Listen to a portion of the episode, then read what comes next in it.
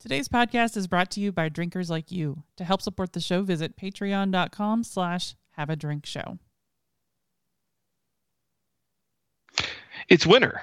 The nights are long and full of terrors, and there is only one thing to help with that a porter. And who knows that better than the people around the Baltics? It's cold and awful, and who wouldn't want to drink? The dark beer will flow tonight, and we can't wait to have a drink. Mm-hmm.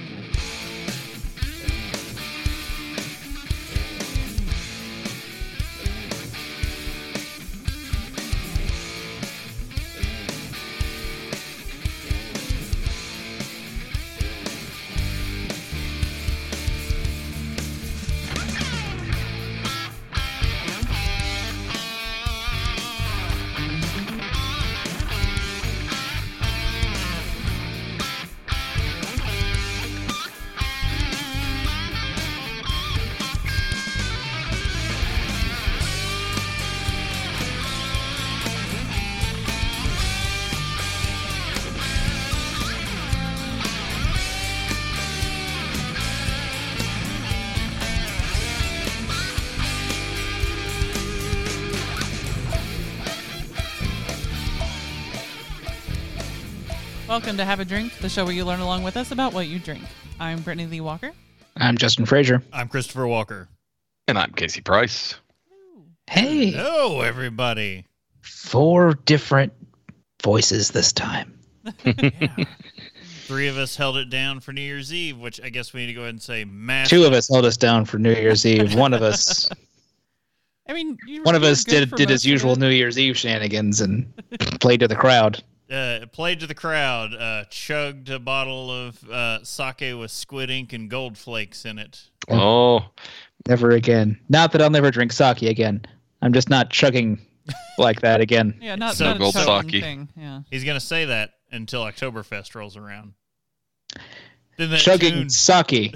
That that's the Oh. qualifier. that's the qual- okay. That's the qualifier. So no, um, it was all for good reason. Uh, if you haven't checked out the New Year's Eve episode, it's extremely long, but it's it's a departure from the usual. Uh, it's nothing informative, but uh, we have a good time and raise money.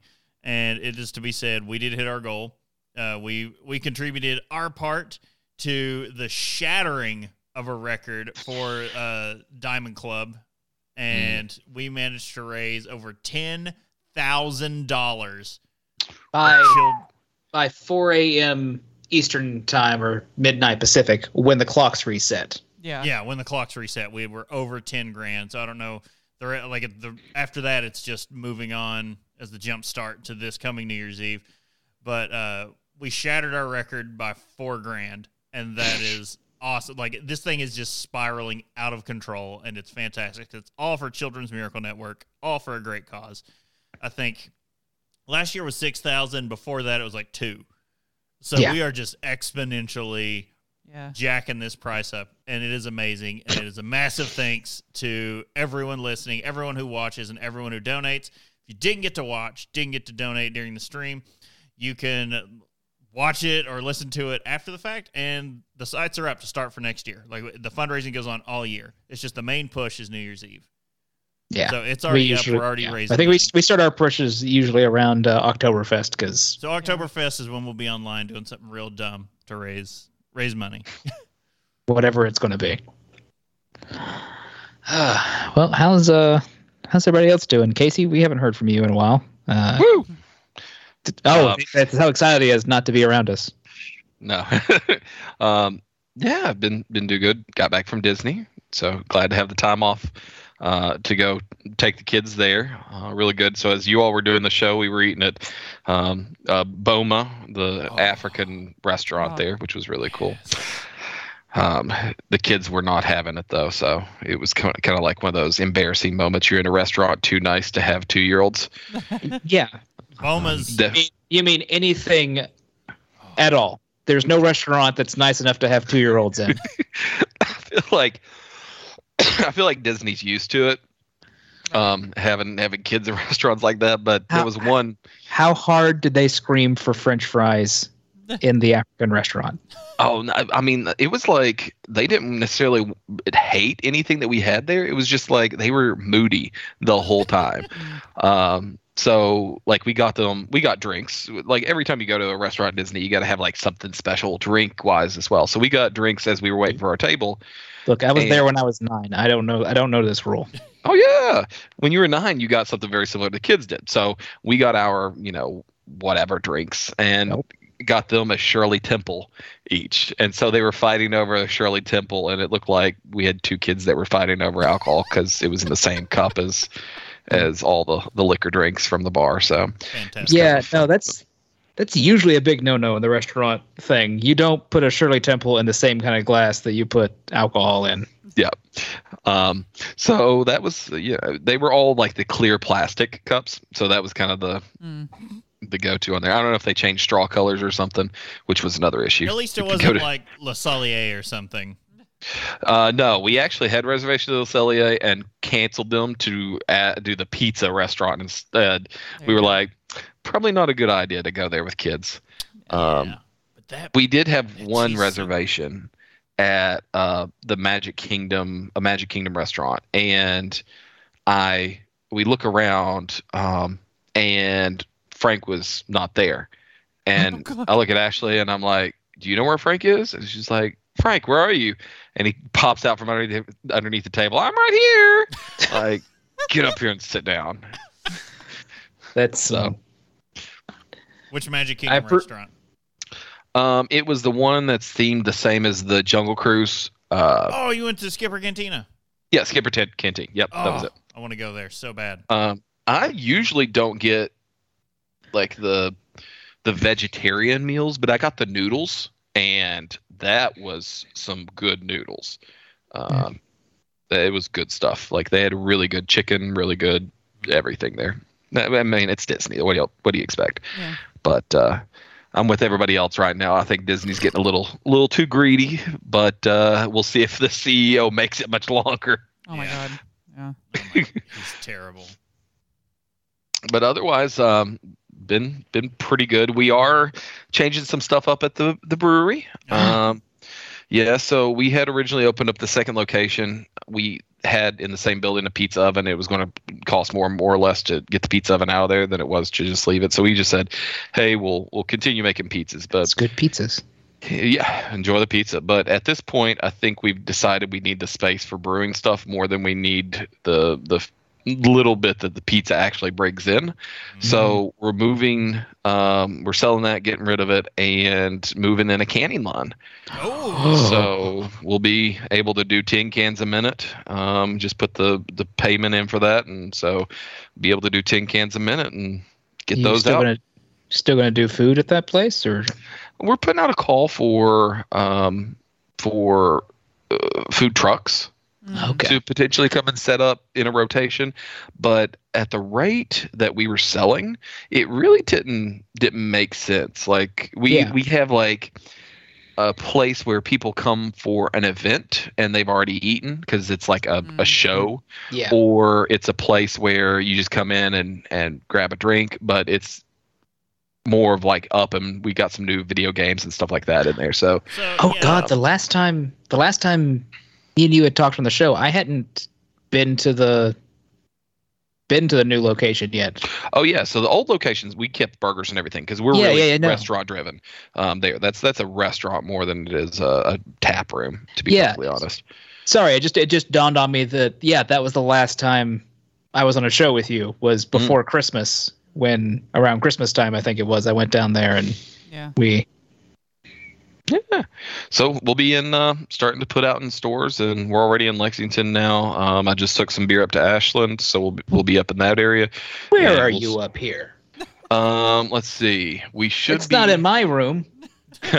we should be at um I don't- there's like some law that I can't say uh, without telling everybody. So Oh no, it's Um, fine. You can tell me off off, a off it's a few restaurants there that we we've gotten in some more upscale restaurants. So um, yeah, feel free Oh. to pop in and and I think um, Bear and Butcher is the most recent of those, Hmm. which is a, a meat based um, Meat. place. sold. Again, But yeah. uh, I, I, the group can get you the hookup if you're looking into the Northern Kentucky market. We may know someone who's a beer buyer. Is he is he on the Kentucky side? Yes, Oh yeah, he's For the sure. beer buyer and assistant manager for I knew a store. I knew he was he was. I didn't know the location or what you know. Once you get up there, you're kind of like, where am I? Yeah, Um, where am I? But yeah, All right. Cool. Uh, how how are things in the land of the walkers? um, complicated. I don't know. Just uh, we had uh, We've been under exposure quarantine well- um, from the daycare, so daycare and and, his work, work actually. Yeah. and it's it was a double whammy and then we just we ended up sitting around for half the week all just kind of looking at each Mm. other and Bored out of our minds. and Um. Emmett's obsessed with watching one either one of us play Mario and he's into it more than he should be if you stop He it will co- reenacts like uh oh and if you Emmett stop, is very objective focused. He's like, Dad, there's a flag right there. Flag! like he will start screaming at the top He's of like, his why is Mario not running to the flag at If- this very if I'm minute? like, if I detour and I'm like, there's a star over here I need to get, he he will just start screaming, flag, flag. He's like, the point is to get through the level. It's like, no, no, Dad's a completionist. We have to get all the stamps, all the stars. We, we've got to complete this thing. it's Super Mario 3D World. So, Mm. uh, on uh, and then I I finished the game, and then I'm on the Bowser's Fury DLC thing, uh, which I feel is better than the game even. Uh, but yeah, and then every Emmett like every three seconds, like Bowser, Bowser Junior.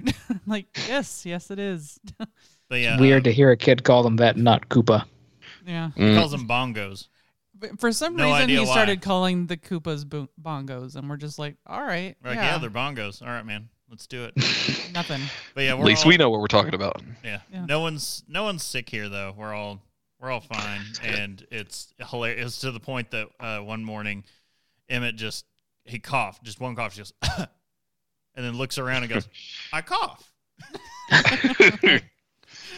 Good observation. But otherwise, We- we, we've gotten to like catch up on thing. Like, Oh yeah, the- finally got to see all of uh, season two of Witcher. yeah. Mm. Uh, and then uh, we we like just watched uh we're basically catching up on Disney Plus stuff. We're caught up Jungle Cruise. and then Ooh. uh ca- caught up on Book of Boba Fett. Um, at this point, watch all I of think, uh, Hawkeye. so Everything except for this week's episode, I think I'm there for Okay. Boba Fett. Loving Boba Fett. I'm I'm like two Disney shows behind. I'll eventually get there. Um, we had a, a COVID scare as well. I don't know how. I, I, we're incredibly lucky on this one. So, Ashley's sister came in from California and stayed with some family, some friends in Ohio. She was here for about five days. Came to our house and on the way called and said, "Man, I've just got the stuffy nose, all this. I'm just tired." Um, I think it's jet lag, and I'm thinking to myself, jet lag doesn't last five days. But Jet lag doesn't give you a stuffy nose. and coming this way, like she was like, I'm tired. I think it's jet lag and it's changing the seasons. So she comes here, stays maybe three hours, sits on the couch, really doesn't play with kids a whole lot because she's just goes sleeps in the bed, and then leaves for about three hours. She was here, and then uh, we are like, all right, that's that. We're getting ready to leave. Christmas Day. It's Christmas Eve, so Christmas is the next day. Um, Christmas morning, get a phone call. Yeah, I took a at-home test. I'm positive. Great. So we didn't go to anybody's house on Christmas. We still haven't actually had my parents' Christmas, um, and we're like trying to go through. All right, let's go buy a half dozen tests. I'll I'll test on the way down there. I'll stay separate. You know, on the way to Florida the next morning after that too. So, like, it was a it was an interesting go. But luckily, yeah, again, incredibly lucky because nobody caught it. Casey, I'm just I'm just certain your family has like COVID immunity after me I- being right next to you, Yeah, actively dying. and that's what I'm I'm thinking that and knock on wood I'm thinking that I may be just one of those folks that has a genetic predisposition to not be as susceptible to it I'm still triple vaccinated you know it's not like we're pushing that but um we also have had colds and I heard a study not too long ago that the cold actually increases T cells to help give you pr- pr- uh, protection so Um, I think that may have helped some, but Sure, It's it's like- T cells. Isn't that the the thing that you know it, you- smoking used to soothe? That's no. oh, that's your T zone. Oh, okay. Your T zone. Uh, T cells, same stuff that uh, HIV.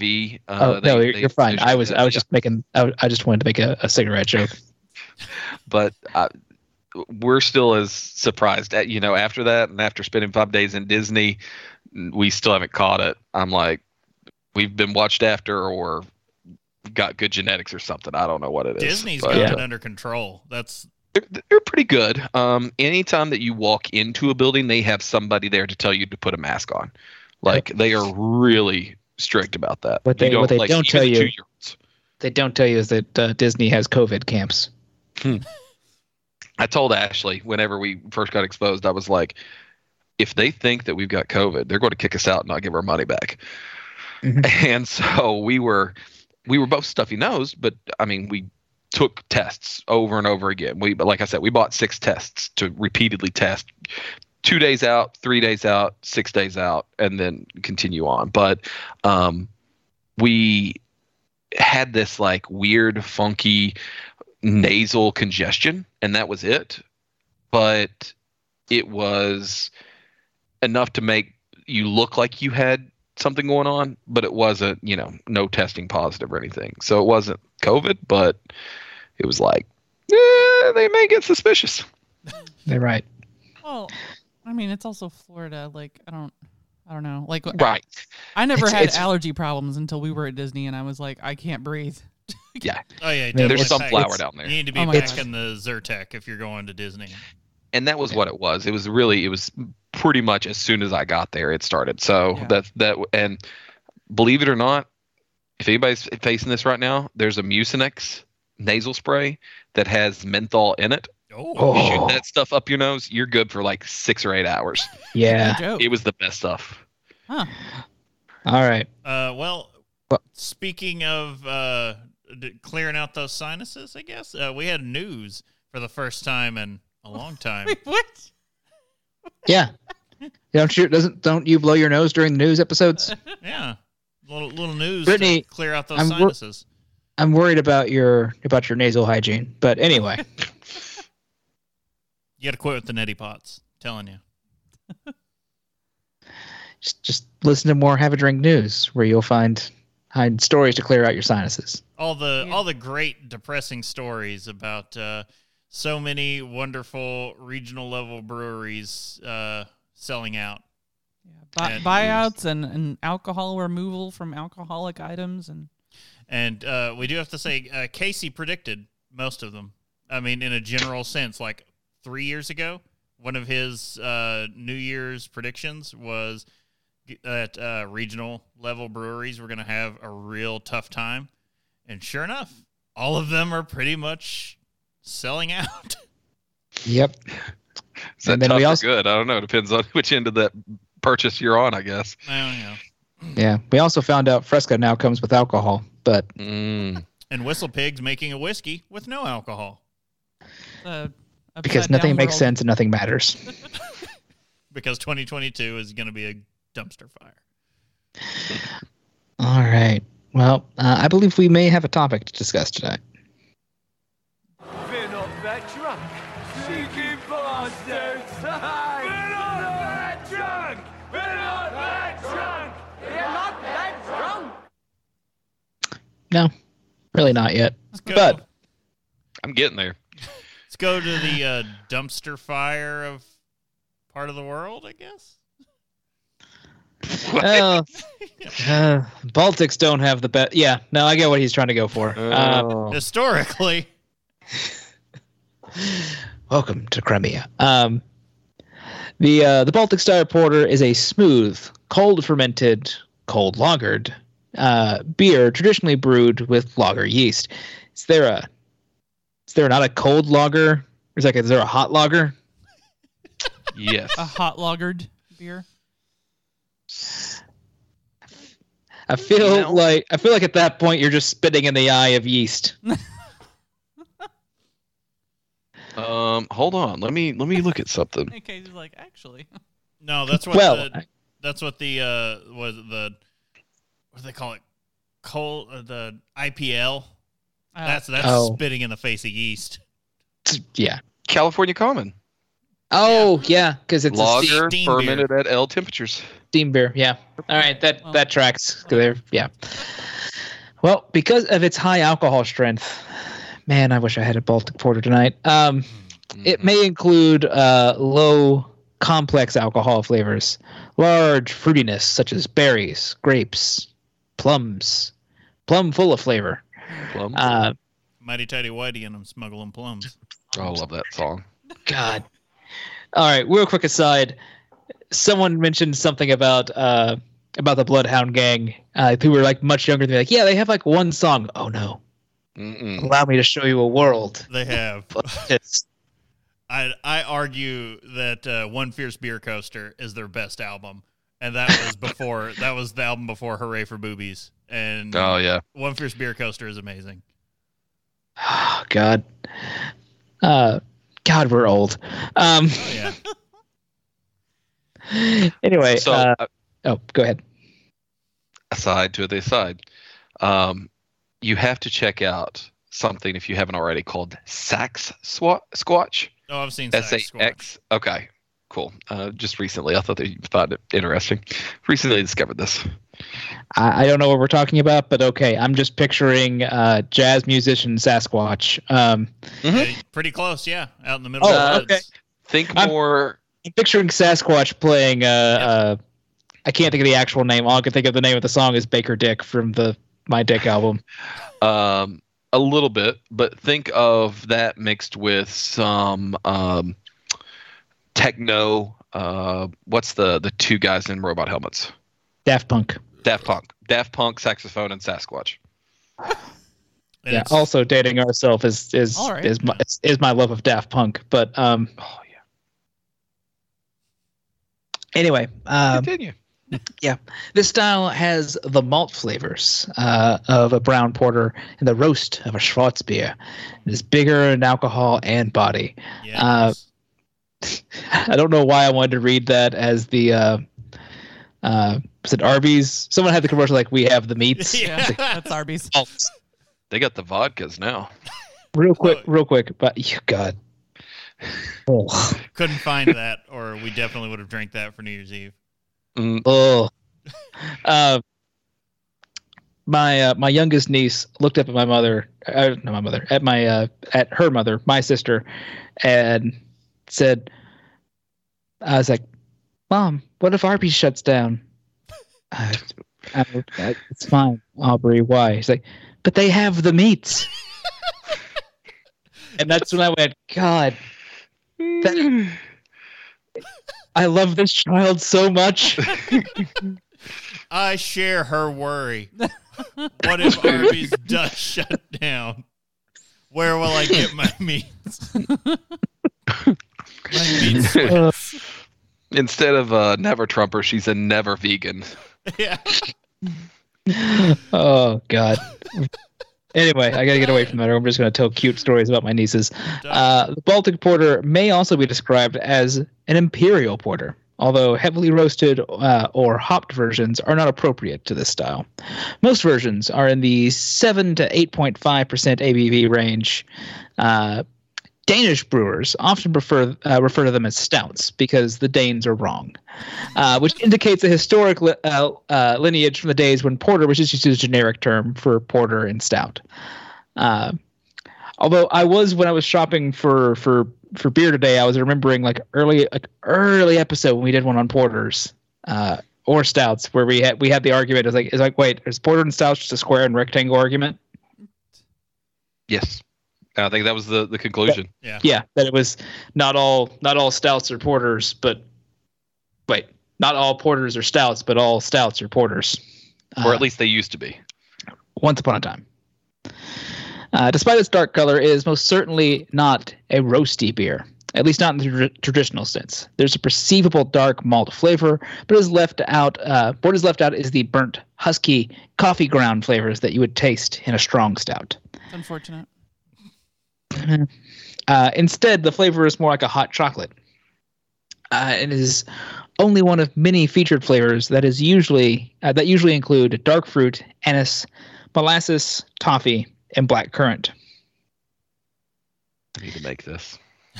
Right, I, as we're doing this episode, I was like, man, I I guarantee you, at the end of this episode, Casey's going to be like, all right, it's time to get back to work on a Baltic Porter for the brewery. I've got a line of of German lager yeast that um, I've got three beers planned with it. If it's still looking good on cell counts and viability and low bacteria levels, I may roll it over into a fourth beer and make this one. Uh, God, I'm just trying to think of dumb names to call your uh, uh, call your Baltic Porter, and uh, I have I have ideas, but I don't think they're quite accurate to the region. Um, All shall be culturally insensitive. well, not even culturally insensitive. oh, it probably is. Um, but I was like, man, I bet you there's a war we can name this after. Um, much less roasted uh, and smoother than imperial stouts. Typically, the less alcohol lacks the roasty qualities of stouts uh, in general. Uh, more taking on the roasted but not burnt characteristics of a Schwarzbier. Uh, quite fruity, higher in alcohol compared to other porters. Uh, like that. It's not as alcoholic as a stout. Let's not go crazy here, but compared to porters, it's got some heft. I don't know. It's it's not as alcoholic as an imperial stout. Right. Yeah, that's Yeah. that's fair. Um, Kind of in between. uh, yeah, the uh, I don't know, Casey. It's- feel like uh, uh, I'm looking at Balkan Wars now. Uh, could we call your what could we call a Baltic porter for you? Uh, uh, ooh, hmm. I feel like there's an Alexander the Great joke somewhere in there. Uh, Nice vamping, Bob. uh, or maybe a uh, oh uh, um, uh, the Gavrilo Princip. Mm, that brings back things I haven't heard in Yeah, a while. That's a that's a deep cut for All right, aside over. yeah. Uh, but maybe we need to talk about a little bit about the history of the Baltic Porter. Are you sure we don't need to get into the history of uh, the area?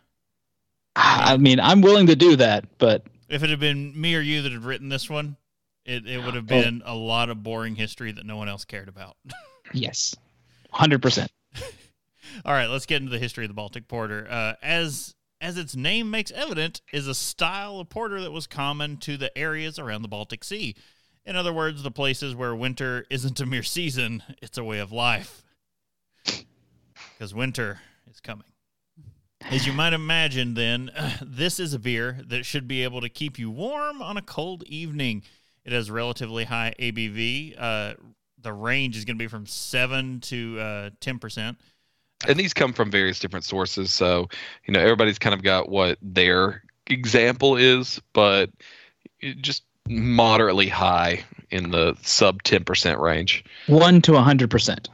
1 to 100 I mean, that's if uh, Dogfish were to make a Baltic Porter.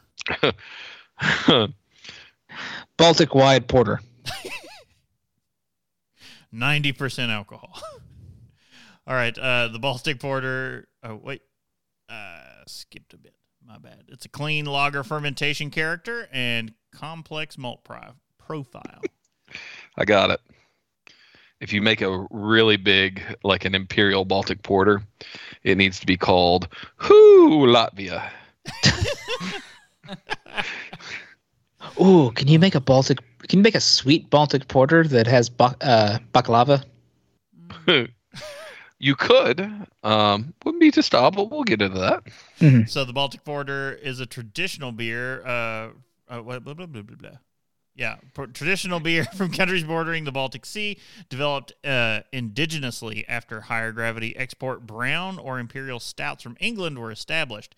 Historically, top fermented lager yeast. m- Many breweries adapted the recipes for bottom fermenting ale yeast along with the rest of their production. I mean, you got to change some things. Yeah, so like it's a historically ale, I mean lager yeast, but if you're taking the style and moving it to different places or taking it into a an indoor brewing facility instead of what you had was outdoor and your temperatures go from an average of 45 50 degrees up to you know 70 80 degrees inside you're going to switch your yeasts and go a little bit cooler on the ale yeasts rather than using just lager yeast to get a clean fermentation character All right. The Oxford Companion to Beer says the Baltic Porter is an offshoot of the 18th century porter style, channeled through the history of Imperial Stout. In the late 1700s, uh, Henry Thrale's, Anchor Brewery in London, uh, famous for its dark porter beers, shipped a strong version into the Baltic countries. Much of the beer was bound for Russia, whose Empress, Catherine the Great, I feel like we've told this story a couple times had developed a liking for it as a result uh, of imperial connections. Sometimes real and often imagined, the beer style became known as Imperial Stout or Russian Imperial Stout.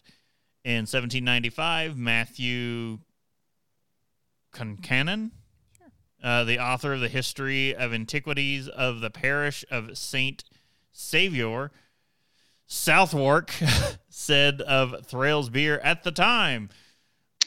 So if uh, this beer is pretty close to the stout in style, but it's like a little bit. Uh, if you use that lager yeast and dial everything back just a little bit, um, maybe you started with the imperial stout, and then this is sort of like a a more drinkable version of that. I've always Especially if you're that. making it fresh. I've always felt that about a porter, and there is something. It, despite character, like everything's describing character as. mm, It's not saying sweeter, but like everything they're describing lends itself to sweeter. And I think it's It's because those- it's drier. Yeah, so it's those sweet. It would be like if you had caramel flavor but not sweetness, like Yeah. those Mhm. types of of sweetish flavors. And it'll talk a little bit more, I think, in the in the maybe the recipe section about about why that is that you you get that perception. But i definitely some some of those flavors that are associated with what would typically be sweet, desserty type things. Yeah. All right. So uh, the quote: "The reputa- reputation and enjoyment of porter is by no means confined to England. As proof of the truth of this assertion, this house exports annually very large quantities. So far extended are its commercial connections that Thrall's entire uh, is well known as a delicious beverage from the frozen regions of Russia to the burning sands of Bengal and Sumatra. The Empress of all Russia is indeed so partial to porter that she has ordered repeatedly very large quantities for her own drinking and and that of her court. and her horse. Uh, Couldn't let it go. It's too good a myth. Uh, the name entire refers to the original name of for porter.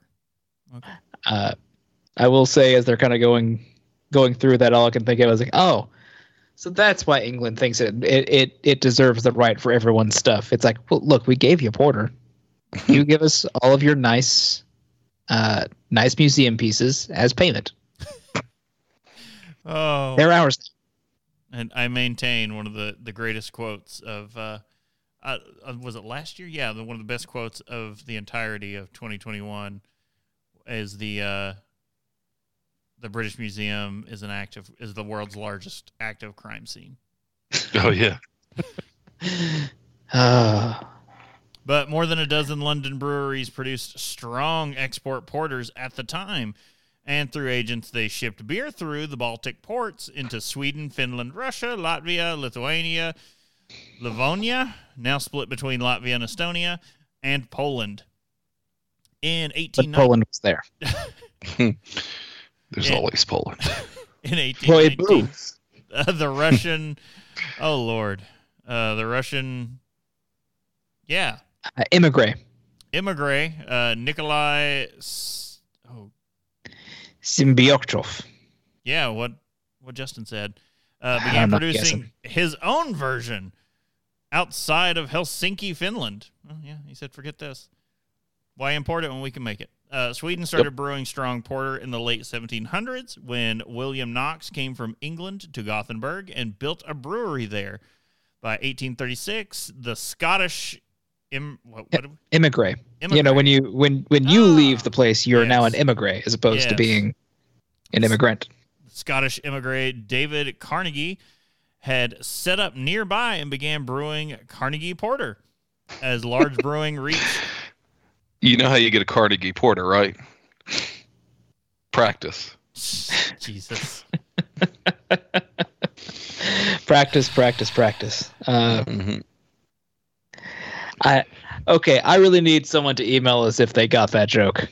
It, that joke hurts, and I do have to. So, another aside here. There's gonna be a thousand asides because none of us have talked for like Yeah. seriously a month. Yeah. That's what Um, you get when you put a bunch of inverts or in not inverts, but uh, introverts Introverts. into uh, their own lives and then give them a room with other introverts. Yep.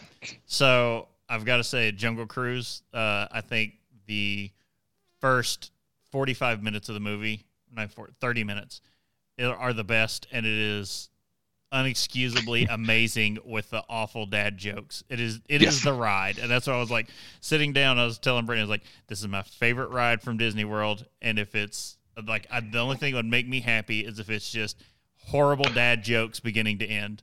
And it opens strong It does not and disappoint. hard Yeah. with the awful Go straight dad- into it. Yeah, At, at one point, they get captured, and he's he makes a dad joke, and they're like, "Seriously?" And he's like, "I can't turn it off." Yeah. The backside of water, Yeah, all that. Uh, like The Rock get did a really do- good job. the eighth wonder Oh. of the world, the backside of water. uh the we were surprised i did not expect it but the jungle cruise was still in christmas mode Oh, when it's we went Jingle down Cruise. so they had all like christmassy jokes for it Uh, for holiday jokes I've yet to be able to do Jingle Cruise, so Mhm. that's awesome. I feel like Jingle Cruise is just Die Hard. i watched mm, never mind after the show casey Now that's after we got to talk. You got to see the new scenes and everything, and the Jungle Cruise, and I've not gotten to experience those. I'm Hmm. the the new scenes they've put in. they've changed some stuff around yeah All right. Uh, All right. blah, blah, blah. As larger brewing reached the Baltic countries in the mid 1800s, many of the breweries there saw no need to maintain maintain their warm fermenting ale yeasts. These beers Fools. these beers quietly became cold fermented lagers, losing some of the fruity character that the ale yeasts had imparted. Malts changed too, with early brown malts giving way to blends of pale and black patent malts. Lazy bastards. all right, well, That's all I got to say about that. Come on, give me give me some weird sh- uh, weird stuff.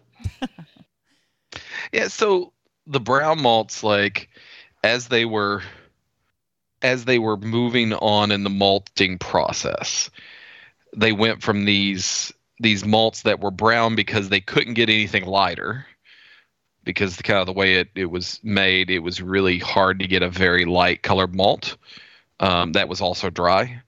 And then they were able to lighten up the malts, so they didn't have to make a brown malt just because that was the how far they had to roast it in order for or to host it basically for it to dry out but the black patent malt side of things where they actually roasted one kind of came in to offset the color change so malts got lighter so somebody made a malt that was darker so that it could offset the the malts that did get lighter but My- you did lose you lost some flavor when you you moved that way I mean, that's true. My real my real problem is with the uh, abandoning of the yeast. Think Oh. of the children. well, Think of the today- children and the their drink. billions and well no at that point i've got billions per milliliter so you're looking at the the googillions whatever of children from that yeast cell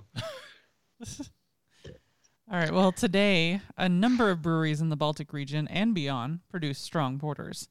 Few have retained their original strength of over 10% alcohol by volume, but they typically show a strong licorice like roast character and the high bitterness that would have been common in a beer designed to travel. Most land, uh, or most land between 6% and 8% ABV. Both the uh, That's Cinderbrook right. Most of the lands you'll find are between six and eight percent ABV. Uh, Cinnabrook and the Carnegie breweries were eventually acquired by Carlsberg. Sure. And both still produce full bodied, bottom fermented porters at their respective breweries in Falkenberg, Sweden, and uh, Kavala, Kavala, Finland. Finland. I can't read. These are dark brown rather than black, quite dry, and almost is Venice. Venice or Vinus. I don't know. Venus. v- Vinius. Neither. Venice. Uh, with Vinus? notes of chocolate and raisins. In recent, It's like uh like wine. yeah, yeah. Like I knew what it meant, but I'm like, how would you go about this? Okay. Um, in recent years, American craft brewers have picked up the style as well, seeking to make smooth, strong, roasty lagers with notable aging potential.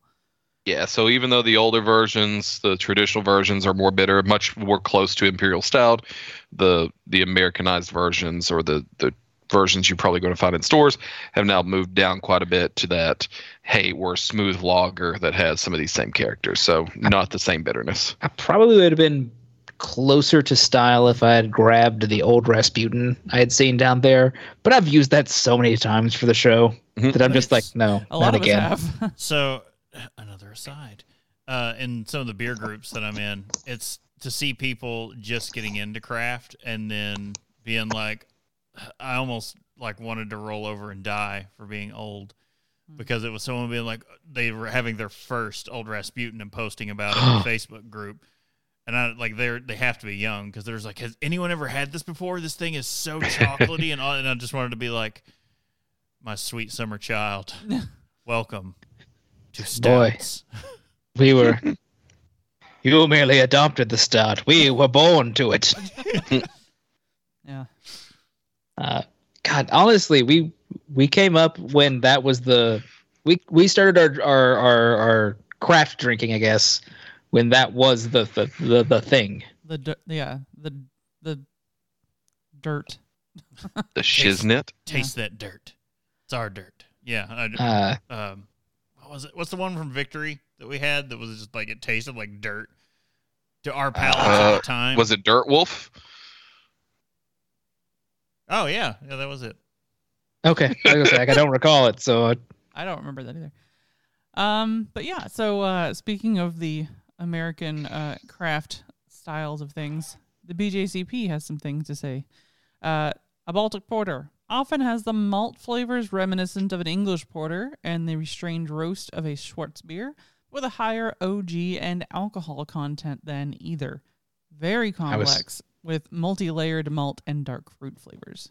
just try not to fall into Gilbert and Sullivan and going, he is an English porter instead of an Englishman. Uh, in appearance, it's dark reddish copper to opaque dark brown, but never black. So that's, I guess, where this, differs from the stout for the most part. Uh, it should it should look thick with a persistent tan-colored head, clear, although darker versions can be opaque due to the color.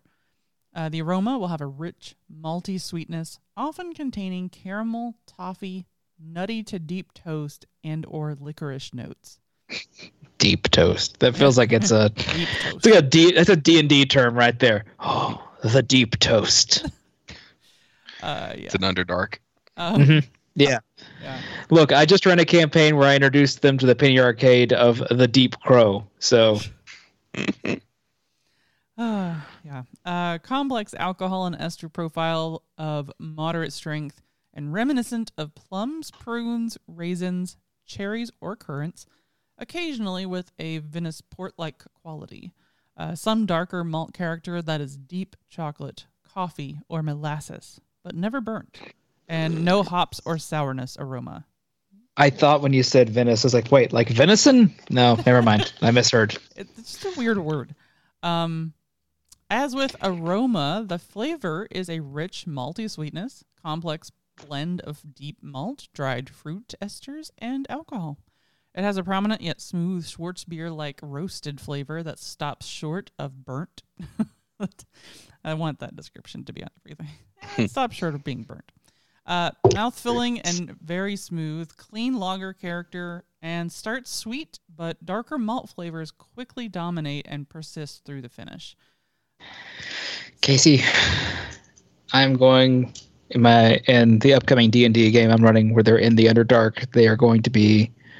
Uh, I'm just going to start like having have them come across brewers, and they're using deep malt, the Yes. the, uh, the under hop.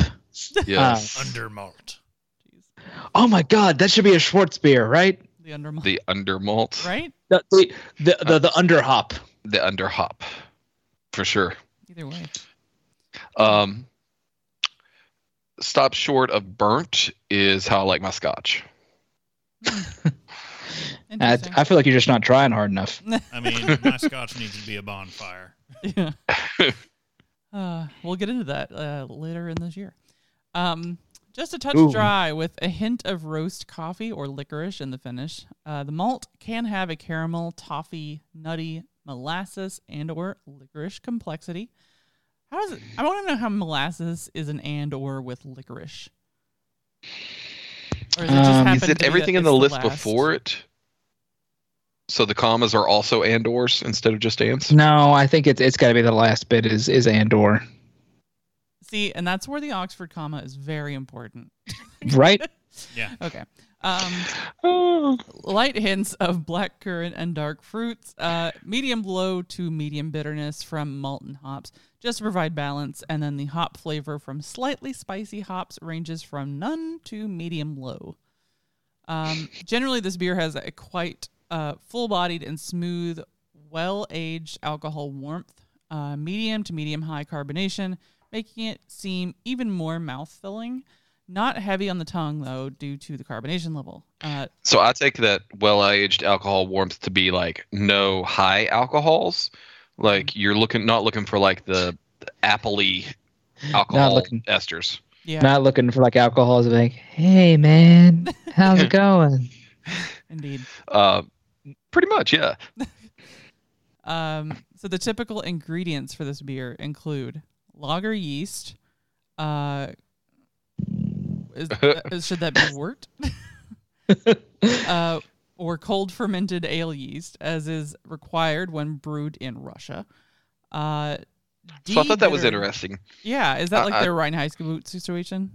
So, well, cold fermented L yeast apparently is the way whenever this is done in Russia, they use the L yeast versus the lager yeast, which could be used most other places. Ah, okay. I don't know why. For some reason tonight, every time we've distinguished between ale and lager yeast, I just keep like, I have a lager yeast, I have an ale yeast. Have Take a cider drink. I got, I a lager drink. It's just a day for getting things in your head. Um, de-bittered chocolate or black malt, Munich or Vienna base malt, continental hops. Uh, is it Sauser? Yeah. Okay. Uh, typically, so uh, then it may also contain crystal malts or adjuncts, and then brown or amber malt is common in historical recipes. Um, and Back then when it- they had a harder time making light colored malts. uh, six and a half to nine and a half percent ABV is what you're seeing in most of these, uh, most of the style, and then twenty to forty IBUs, and then those other things there um, are probably SRM. important. Yeah. well, you know, like your SRM to let you know, kind of that's your your. So- okay. Yeah, it's your color basically. Yeah. Standard reference measure. It's your color, 17 to 30. 30 is pretty much close to black. Uh, Um, so you're at the very end of that spectrum if you're at black. I feel like I feel like porters like this are probably darker than. And it's it, it's a, it's a it's an instrument it's it's a measurement of inches I guess but it's the uh uh like Guinness where you're like oh yeah no that's red Yeah, you've Hmm. probably gone too far if you're at Guinness color. Hmm. Um, you want to see some brown highlights, very much how you would see the red highlights, but you want to see some brown highlights around the edges as like that meniscus is coming off the glass, Mhm. instead of having the red or, or real black even at that level. You know, having that that brownish color, I think is what you're looking for. Yeah, I was just mentioning because I was thinking of uh, uh, Guinness. Honestly, like when I look at it now, all I can see is red. Yeah. Yeah. After, Yeah, especially the after ruby. Um, So classic examples are really actually kind of difficult to find here in the states. Um, Aren't they? some of these have been uh, in alphabetical order, not in order of how close they are. The Aldaris Porteris, uh, love that Porteris last name. Uh, Baltica number six porter. Uh, Baltica, I think, is the brewery, Little bit of Baltica in my mind. Little. and I think they do other other beers. And forgive me for being crude, but the reason I remember that is I heard somebody talking about the ball tickler. Oh, God. that's a Um, throwback to we- high school. Probably. Well, no, I mean I wasn't drinking or even interested No, in beer in not high school. about. No, not drinking. Um, it's that's an aside thing. it may be one of the other podcasts I'll listen to or something. But um, the one that you will probably find a little bit easier here in the states uh, is the Devil's Backbone Danzig because it's now owned by Anheuser Busch. Um, Occam Porter. I'm guessing that's or Okim. Sorry, I was just thinking of Occam's Porter. Yeah. Oh, the simplest porter is always correct. Yeah. Hmm. Uh, yeah, Uh, no, Cinna that's, that's it. Sorry. The Sinebrychoff Porter and the Zvik or the Zvik. I think it's Zvik, Zvik maybe Zvik Porter. Zvike. Um, Ein, Zweig, drei. so Ein, on- Zweig, drei. Close enough. Uh, so on beerandbrewing.com, Josh Weikert has uh, written up a, a good kind of rundown of brewing a porter or a Baltic porter. Um, so he says this about this: uh, you can thread this needle of of kind of doing the best Baltic porter by choosing the best ingredients for the job. Simply, you choose good attenuated minded uh, sorry, attenuation minded lager yeast, like a German lager yeast. Um, White Labs 530, I think, something like that. So it produces a crisp beer with just a touch of pit fruit esters. So thinking like nectarine, peaches, those uh, plums, those types of fruits, uh, and fully ferments even at a sub 50 degree temperature. All my lagers right now are fermented at 50 degrees usually. So that is and then ramped up from there so it, you can really push this lager yeast even lower and it will still behave well. Uh, when it comes to hops you're going to have to fight the urge to overbitter this beer he says. Uh, in the quest to avoid an overly sweet beer the natural inclination is to increase the ibus the reason that mainly won't work here is that you're trying to make a very smooth filling beer and uh, a lager taste that goes with it. So this it just popped in my head, and that won't leave. I got uh, all my all my lager yeast in my head to the to the tune of all the single ladies. Oh, the lager. yeasts All Oh, my lager lager yeast. yeast. Oh, my lager yeast. I think we did that in harmony too. so you don't want anything more than 30 to 35 IBUs, or you run the risk of undermining the effort of making it very smooth. Uh, this is like an imperial stout, but it's not bitter like an imperial stout can be, and especially like the imperial stouts from the states have really pushed. Um, 100 IBU imperial stouts are nothing to to laugh at now. I mean that's the kind of the standard. Um, you want a 60 minute hop edition of a Styrian Goldings hops. Sorry, of it 60 minutes. That bittering hop edition, you can use anything. You're really not getting a whole lot of flavor out of it. You're not pushing a whole lot of hop bitterness, so you use anything you want at that point. Once you get to the 10 minutes, you can add something like a Goldings, a Styrian Goldings, so you're getting more of an herbal, earthy flavor um, that kind of sticks with the beer, doesn't just fall out of the beer. And so this beer is going to be aged long term. You want to make sure that some of that hop aroma sticks around, but not too much. I'm picturing someone trying to use like Citra hops on it. There's, I mean, with the craft beer scene, you could definitely do whatever you want and get potentially something that that is good. I mean, we talk a lot about styles in a traditional sense because there's really we can come in here and, and like you just made the statement about citra hops in a Baltic porter. We hmm. could come in here and talk about that, but there's really not a whole lot beyond that. So the historical side would be definitely against citrus, but Right. nothing to say that that wouldn't work other than the fact that citrus and, and dark malts or roasty malts may may give a little acrid flavor, but Right. Yeah, that, that's that's kind of what Yeah. more like what I was leaning towards was like because you, are just the idea like you can use whatever holds you want. It's like eh, I feel like the hops for Citra probably aren't going to Oh. go well with that. I'm sure people experimented with that because it was just a couple of years ago that we saw the chocolate orange stout thing get crazy, yeah. and everyone I have had a- to do a chocolate orange stout. One of the um, the partners in the brewery has been asking me to try to do some chocolate so no sorry no coffee and orange combo. Oh, okay. and he he did it as a uh, cake. Um, i think it was an orange cake with a coffee glaze or something like that. And it works well. I just cannot get those flavors to go in a beer and make it taste good. I've just not found anything that does well that way. Yeah, I'm thinking of like uh, at that point, I was like what's the the like um, the Wonder Balls? They're like like, like the, Yeah. the chocolate. Yeah, That's what smack they're it. going for. Yeah. And that's when I think of that, I'm thinking all the breweries that are able to successfully pull off the flavors and it not be an acrid vomit mess in your mouth are just using chemical flavorings. Like there's nothing natural about it. you know i've i've even tried that route um, so our flavoring company produced a um, orange pill version of it. And so i had a, a more chocolatey beer that i just tried to dose a little bit one or two drops and i could not get it to balance. I don't know.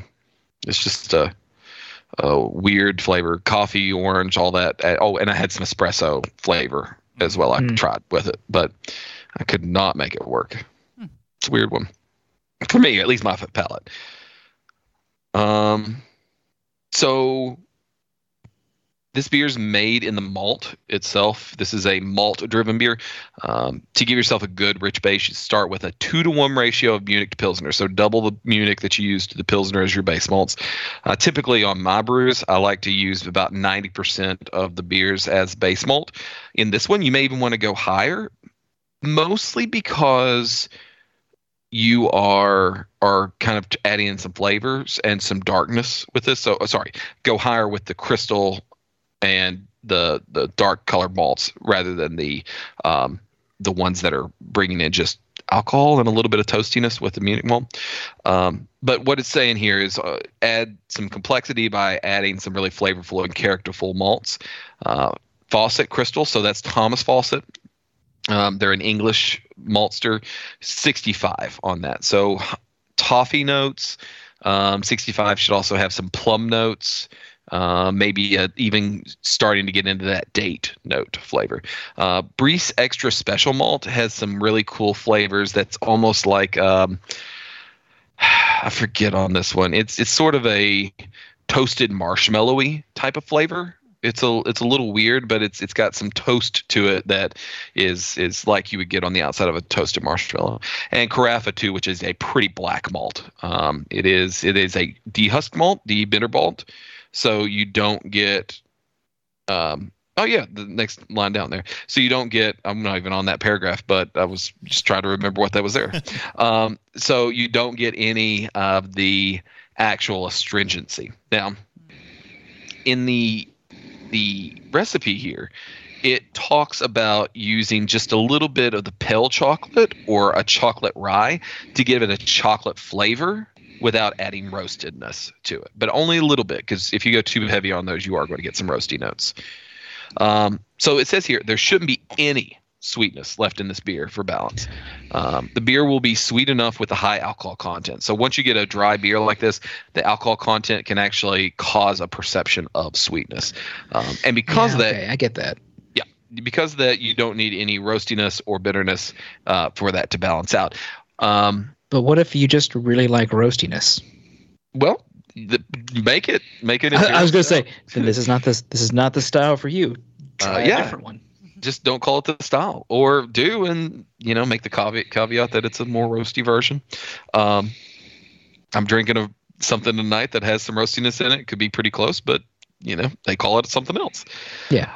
um rose by any other name is still a sweet well that's if it smells like a rose A beer as strong as any other will still get you drunk.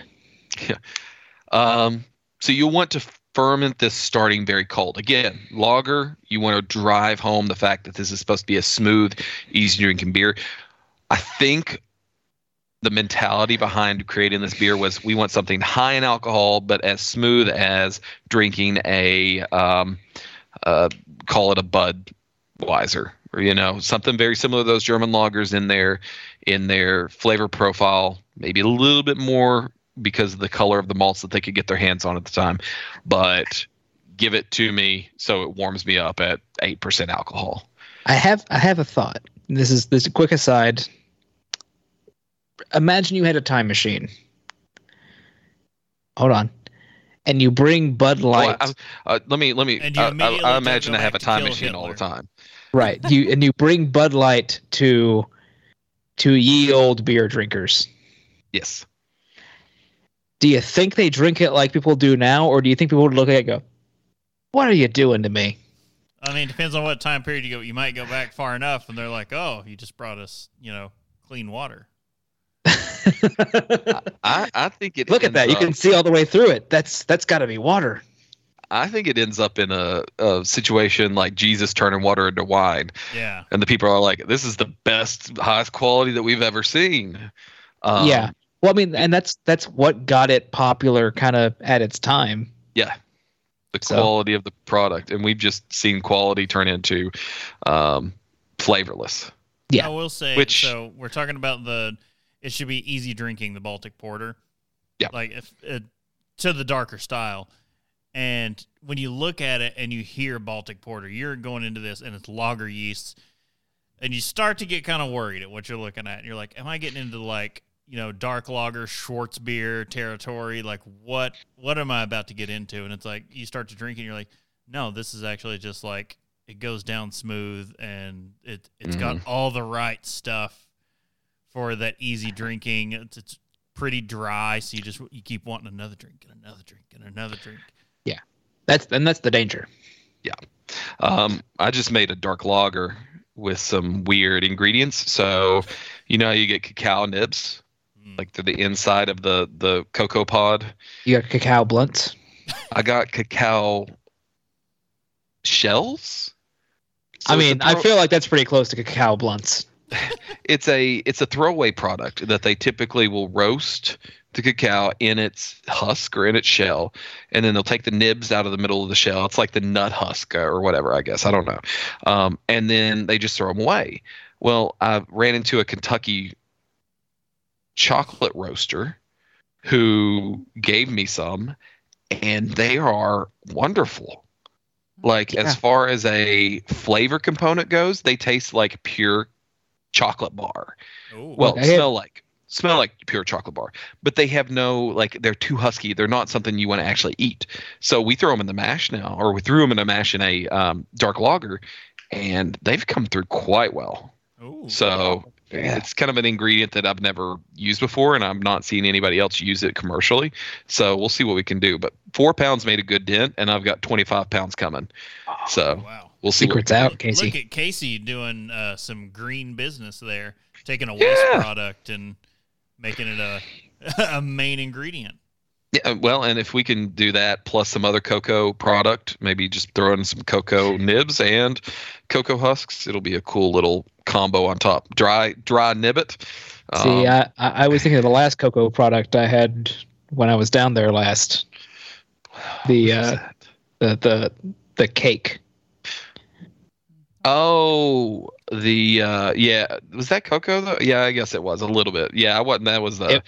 a dry stout, Yeah, that that was that was an experiment, but that was yeah. experimental keg I wasn't a big fan of that. Um, I but yeah, yeah, I it could was see something that. different.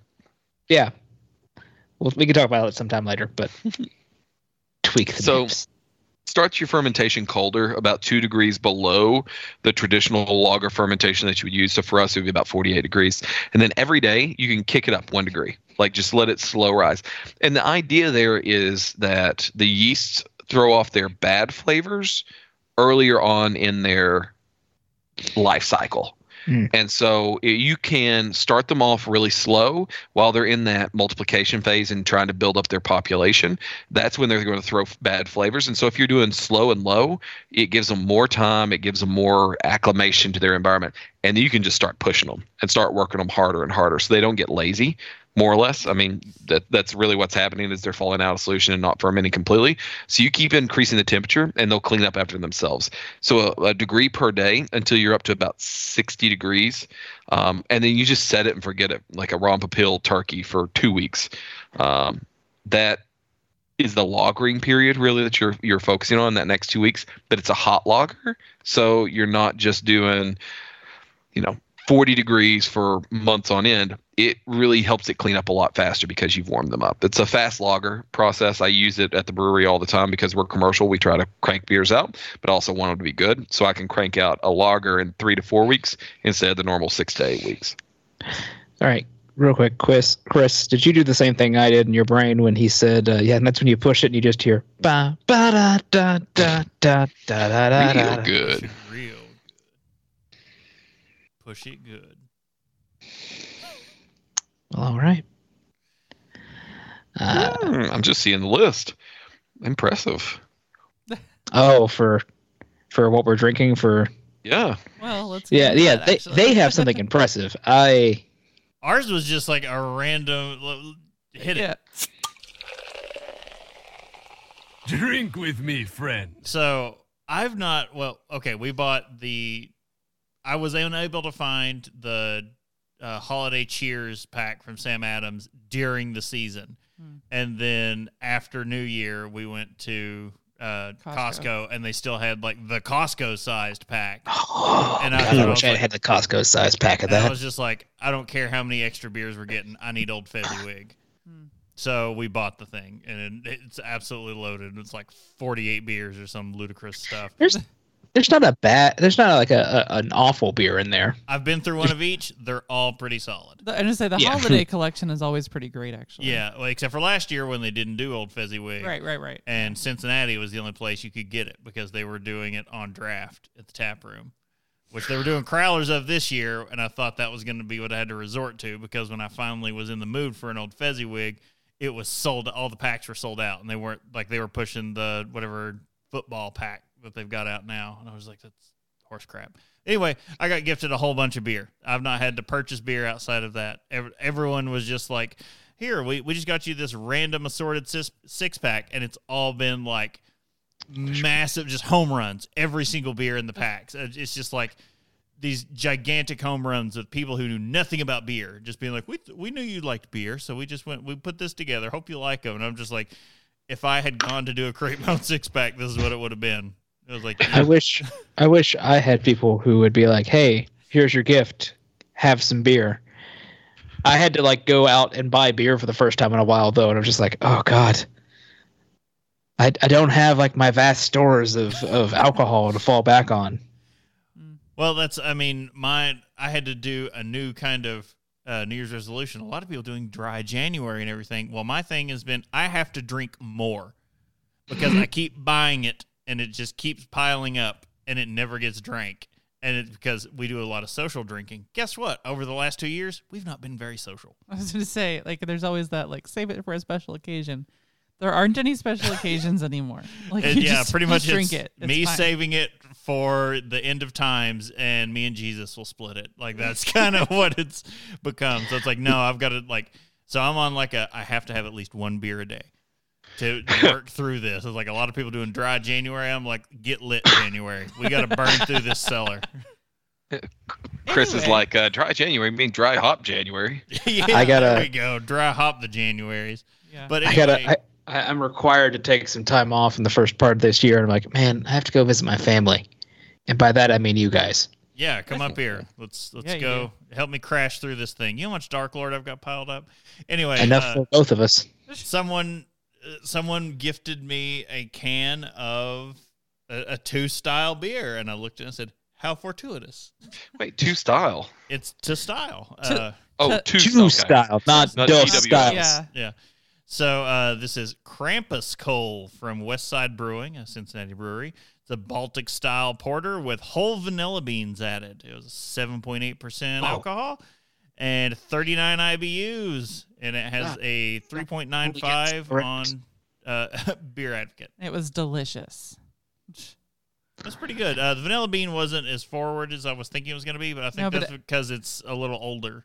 It has like a uh, a little like roasty, almost smoky quality. which to we it. now know is not to style. I don't care. it it had me, and I'm fine. And then we chased that with uh, because we have a, because we have it. what's known as a metric shit ton of uh, Sam Adams holiday Adams. porter. yeah. Oh yeah, that's So that's the Which you know is sweeter. American American version porter. I feel like it's sweeter than the other one. It's was. a lot sweeter. You don't get the like dark stone fruity kind of things going on. You get the plum kind of A little bit of plum, but it is just overly sweet in comparison to the Yeah. Baltic porter. very different. So. Uh, I was I was not quite able to to drink to style because I could not find anything at my nearby liquor barn for uh, for this, which was a risk I was I was running. But I knew I could find at least one porter, one I had not had in a while. Yeah. I'm gonna need some help uh, saying the name, as it is on the Edmund Fitzgerald. All right. Yeah. Yeah. In fairness, trying to do that over Skype call was uh The- the was probably asking a bit much. I, I was trying, and the ducking said no. Yeah. Uh, but no, uh, from uh, Great Lakes Brewing, it's their porter. It's uh, six percent uh, uh, ABV. I have not had this in a good minute. Hmm. Uh, like there's just always something else to have other than this. Uh, Uh, that could but I saw said it down there. I was like, I remember once upon a time enjoying this beer. That can be said about all Great Lakes. I don't. Ah, there's a That's that's the problem. stuff. Like they don't make necessarily bad Uh, beer. They just It's don't just They don't make there was one time, beer. and I distinctly remember it in your apartment. And I, you know, I don't know if it was one apartment or two apartments ago. I think it was just one apartment ago.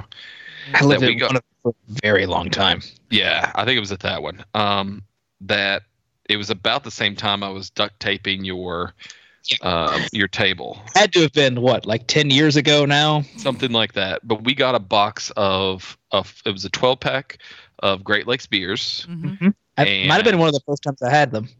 Yeah, and I was not a fan of many of their beers at all. Huh. Uh, I, I mean, I could see that. Like they're they're, yeah.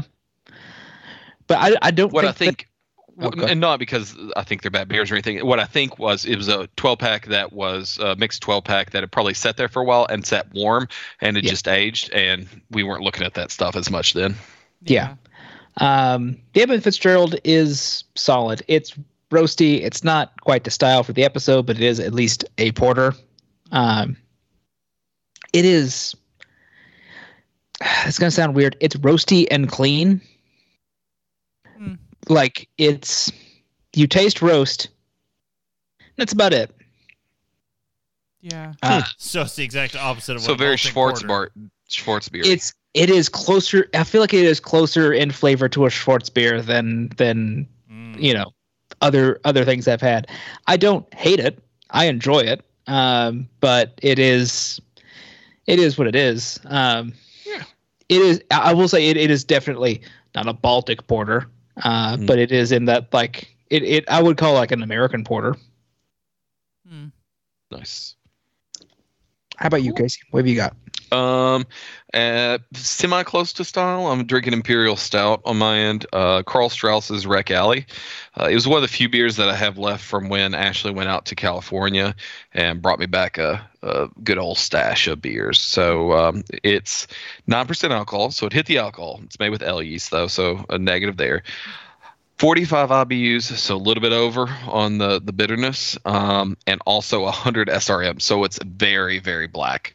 Um, although I still get some ruby tinges um, and tan notes on the edge of this one in my glass, which is interesting. I interesting. don't. I don't know if you can completely get rid of of some of those ruby notes. Right. Um, yeah, that that's just part of some of those black malts. They show up like that. Um, let's see what else. 88 points on uh, Beer Advocate, so pretty decent beer, and it's set in semi-cold storage. I've got one closet that stays a little bit colder than the rest of the house, so um, it's been treated decently well since it's set on a shelf in California. and dealt with the temperature changes. Yeah. Um, yeah, I can't tell it. I can't find. Oh, wait, maybe there's the date. Um, looks like a best buy date of three months from now. So we're Oh. good. Okay, I was going to say a uh, a date of December seventh, nineteen forty one. Although um, it, it's an enjoy by date. I guess that's what that means. EJB. Mm. Um, but it's four sixteen twenty two, which makes me wonder: is it potentially a one year enjoy by that they've got on their beers? Maybe. That's I a long time. Yeah. yeah. Uh, Well, I mean, it's maybe a not for porter. an It- imperial. Yeah. Well, for a yeah, it's stout. it's it's a porter, you, or it's a yeah, it's an imperial stout. I, I expect you can give that thing a whole year for an enjoy by, yeah. Yep. I mean, longer, uh, depending. depending on your cellar. Um. All right. Uh, today's show written by Casey Price, myself, uh, using sources from those online and books that I mentioned in the, um, in the show itself. So BJCP, Oxford Companion of Beer, and beerandbrewing.com, where Josh Weikert wrote most of the the piece that we talked about for the beer, um, or sorry, for the brewing the beer like that. No, for the beer. I did almost want to joke though when he was like, the key to making a good Baltic porter is to use good ingredients. Oh, really? Yeah, I was I was debating. No crap.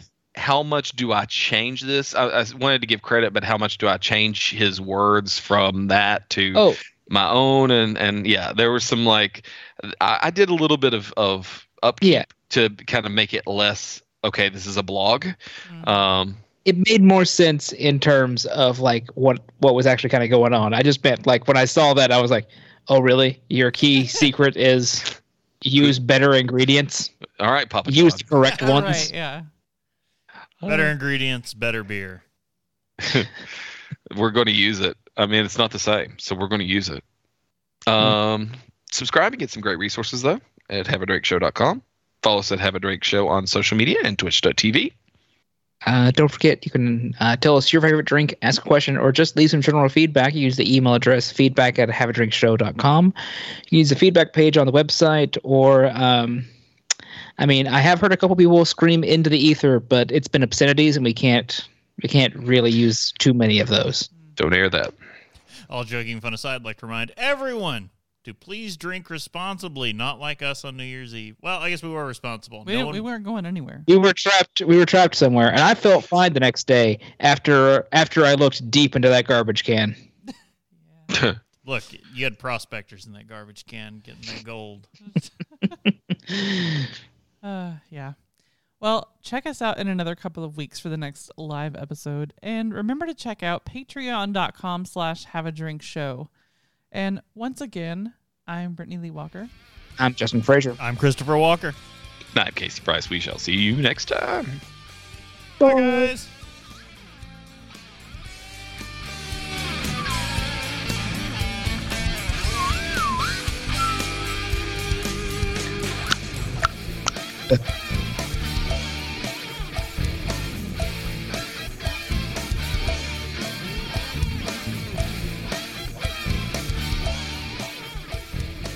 Diamond Club hopes you have enjoyed this program.